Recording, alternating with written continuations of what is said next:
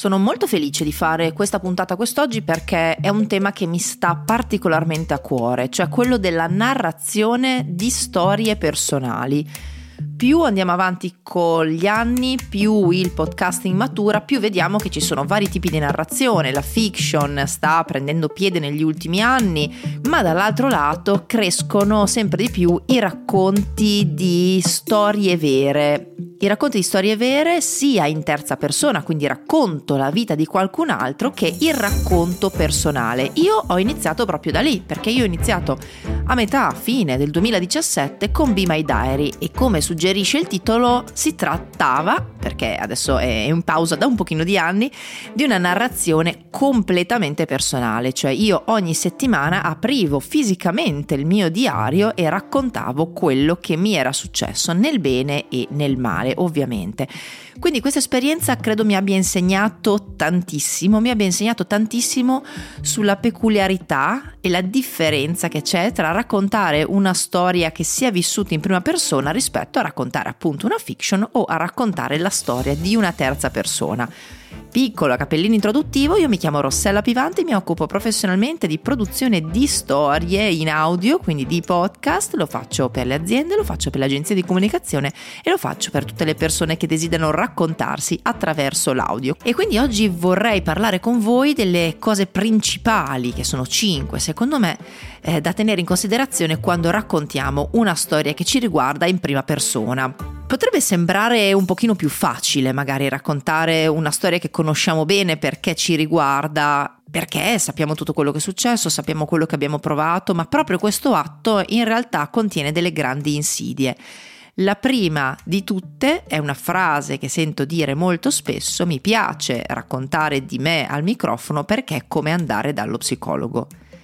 Io quando sento questa frase ho paura, provo paura, provo paura sia per la persona che sta facendo il grande atto di vulnerabilità di raccontarsi, provo paura anche per gli ascoltatori. E non sono esagerata quando dico che provo paura, perché qualcuno che esordisce con parlare al microfono e come andare dallo psicologo, probabilmente è una persona che non ha ancora elaborato quella situazione eh, dal punto di vista appunto emotivo e che quindi non ha un filtro cioè quando noi siamo dentro alla situazione, la raccontiamo come se fosse un flusso di coscienza. C'è una grande differenza tra il raccontare una storia, quindi con un inizio, un centro e la fine,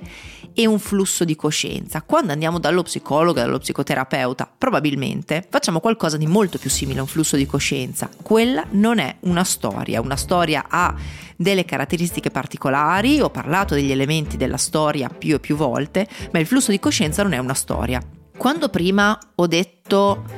che ho paura per l'ascoltatore e anche per la vulnerabilità con la quale questa persona si racconta, è perché di base la differenza tra una storia e un flusso di coscienza è che il flusso di coscienza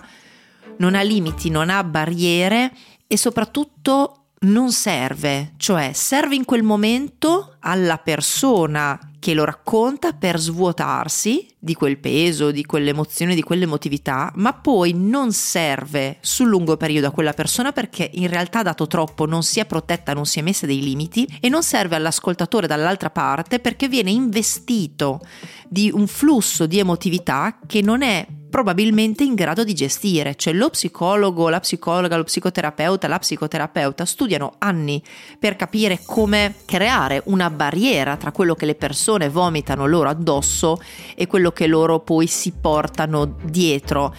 E in un flusso di coscienza, in una persona che esordisce con eh, parlare al microfono di sé e comandare dallo psicologo, questa barriera non c'è. Quindi la persona che parla è troppo vulnerabile, si espone troppo, la persona che ascolta subisce troppo. E questo per me non è giusto, perché secondo me la narrazione di una storia personale è prima di tutto un processo di digestione, cioè noi che abbiamo vissuto quell'esperienza dobbiamo averla processata e dobbiamo averla adeguatamente masticata e digerita per poi renderla fruibile alle altre persone, perché se è ancora in corso d'opera, se sta ancora accadendo, se è ancora troppo fresca, saremo troppo carichi di emotività, non saremo obiettivi e sarà una storia che non servirà all'ascoltatore perché non la potrà capire, perché non sarà in quella stessa temperatura emotiva in cui ci troviamo noi. Questo ci porta direttamente al secondo punto, cioè il tempo quanto tempo è passato da quando questo avvenimento è accaduto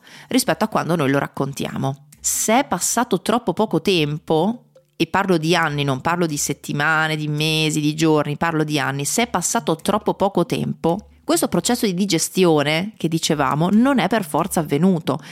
E quindi le persone che ricevono questa storia, che l'ascoltano, non sono in grado di gestirla perché è troppo fresca, è troppo emotiva, è troppo forte dal punto di vista emotivo e le persone che l'ascoltano probabilmente uno non sono nella situazione emotiva giusta per poter ricevere questa botta di, di, di forza, di emotività.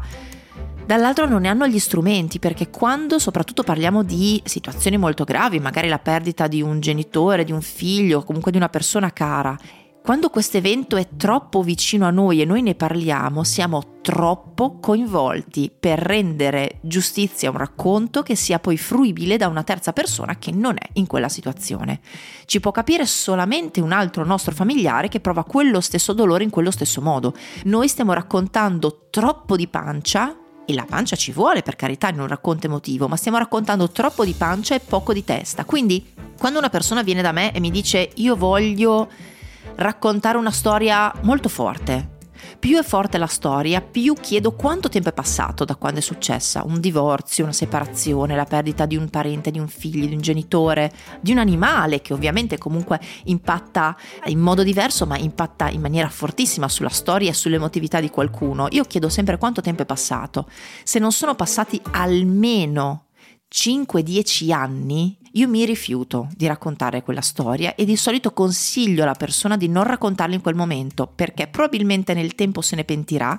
e probabilmente per gli ascoltatori sarà troppo presto e per assurdo sarà quasi un atto violento rispetto agli ascoltatori. Mi dispiace di usare dei termini così forti oggi, ma vorrei farvi capire che impatto ha una nostra narrazione così personale quando è passato troppo poco tempo da quando è accaduta. Vi faccio un esempio molto concreto. Io ho raccontato il momento esatto,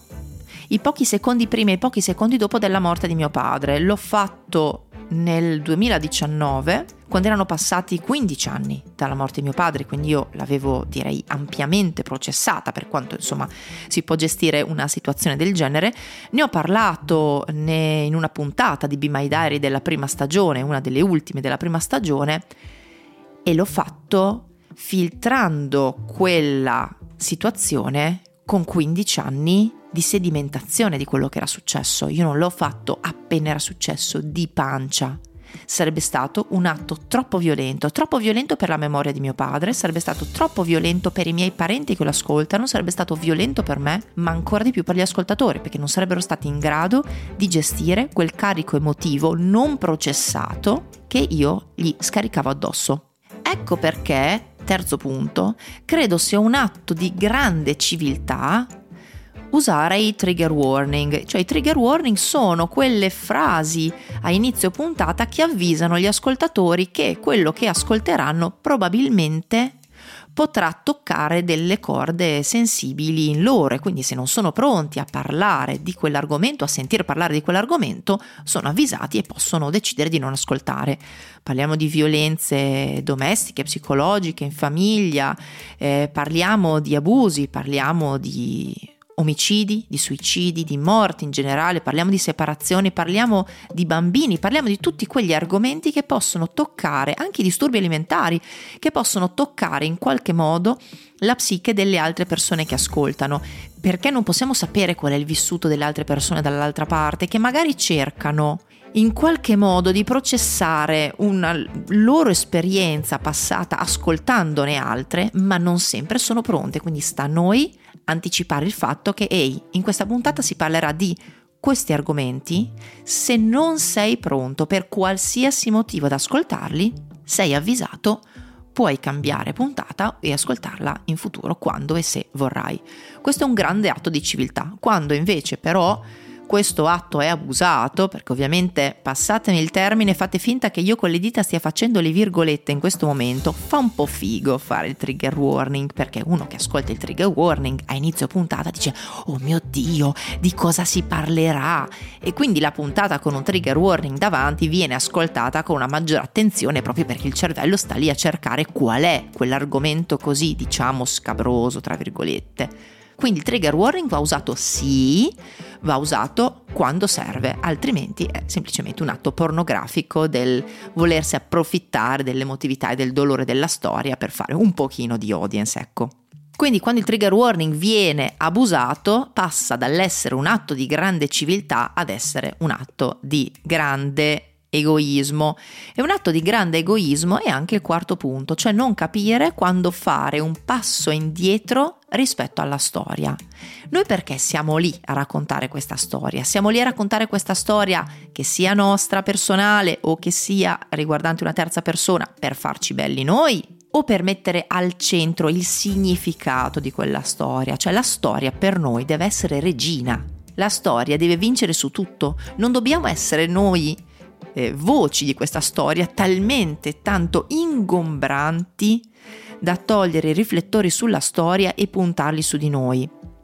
Ci sono personaggi, maschi e femmine per carità, che fanno podcast che purtroppo a volte hanno una presenza all'interno delle storie così ingombrante, così ingombrante, così ingombrante che la storia passa in secondo piano e tutti ascoltano quella storia non per il senso della storia in sé, ma perché c'è quella persona che la racconta. Ci sono invece altri host, quindi altri eh, speaker talmente tanto bravi e capaci da saper stare un passettino indietro rispetto alla storia e farsi servitori della storia. È per questo che il termine regina e servitore, nonostante sia sconvolgentemente arcaico, in questo caso ha assolutamente senso. Quindi non usate quella storia per puntare i riflettori su di voi, ma siate capaci di fare un passettino indietro e di mettere al centro la storia e di mettere voi un pochino in secondo piano in quanto servitori della storia, in quanto le persone che devono servire per portare avanti quella storia. E l'ultimo punto è sempre collegato a questo, il quinto è tenete a bada l'ego. È molto difficile farlo, me ne rendo conto soprattutto quando parliamo di una storia che ci riguarda è fondamentale tenere a bada l'ego, perché non siamo lì per farci belli noi, che la storia sia bella che la storia sia brutta, nel senso che sia positiva, che sia invece emotivamente forte dal punto di vista appunto negativo anche ma siamo lì per far passare un messaggio attraverso la storia, perché quella nostra esperienza, magari, probabilmente, può essere utile a un'altra persona che si trova in quella situazione e che magari ha vissuto o sta cercando di processare quel dramma. Dobbiamo tenere a bada l'ego, perché è un attimo che l'ego scappi, passi davanti alla storia e tutta la storia diventi un pretesto per farci fighi noi. Tante volte è molto più facile forse notarlo nei post magari di LinkedIn. Ecco, LinkedIn è un po' quel posto dove la gente a volte purtroppo, si fa un po' troppo figa. Ce ne rendiamo conto, ce ne rendiamo conto perché leggiamo dei post che apparentemente sono innocenti, ti racconto questa storia, alla fine del post la persona eh, ha passato tutte le righe del post, tutta la lunghezza del post a lodarsi fondamentalmente. Mia nonna diceva chi si loda si imbroda, probabilmente lo diceva anche la vostra nonna, perché è molto vero. Qui siamo, come dicevamo prima, al servizio della storia e la storia deve essere al servizio di tutti, non al nostro servizio in questo caso siamo noi i servitori della storia, la storia è regina e questo deve essere il nostro mantra. Quindi se vogliamo raccontare davvero una storia che ci è capitata, una storia personale, soprattutto quando è ad alto impatto emotivo, dobbiamo ricordare queste cinque cose. La storia non è un flusso di coscienza e la narrazione non è uno svuotarsi eh, dal peso di questa storia, non è come andare dallo psicologo, ma la storia deve essere processata, digerita e tradotta per essere utilizzata dall'ascoltatore. Deve essere passato un tempo adeguato, e parlo in termini di anni, per poter essere necessariamente distaccati da quello che raccontiamo e rendere quel racconto onesto verso chi ascolta e fruibile verso chi ascolta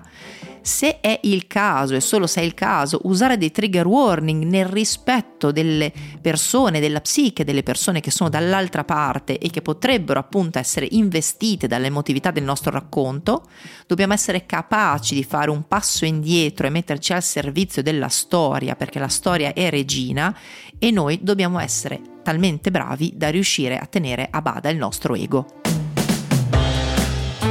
Sono felice di aver fatto questa puntata, devo assolutamente dirvelo, perché era un po' che ragionavo su questi temi, man mano sento storie appunto di racconti personali, persone che parlano di sé e secondo me è importante mettere luce, fare luce su questi argomenti perché a volte non ci si pensa e nel voler fare un atto di bontà, cioè il condividere qualcosa che ci è successo, magari senza volere facciamo del male a qualcuno che sta dall'altra parte. Io vi ringrazio come sempre, vi do appuntamento su il mio sito web rosselapivanti.it slash blog dove trovate tutto quello che vi serve per formarvi appunto nel mondo podcast. Vi do appuntamento anche sui miei webinar che trovate nella sezione risorse del sito e se volete commentare questa puntata su Spotify potete farlo e io li leggo sempre volentieri. Ciao!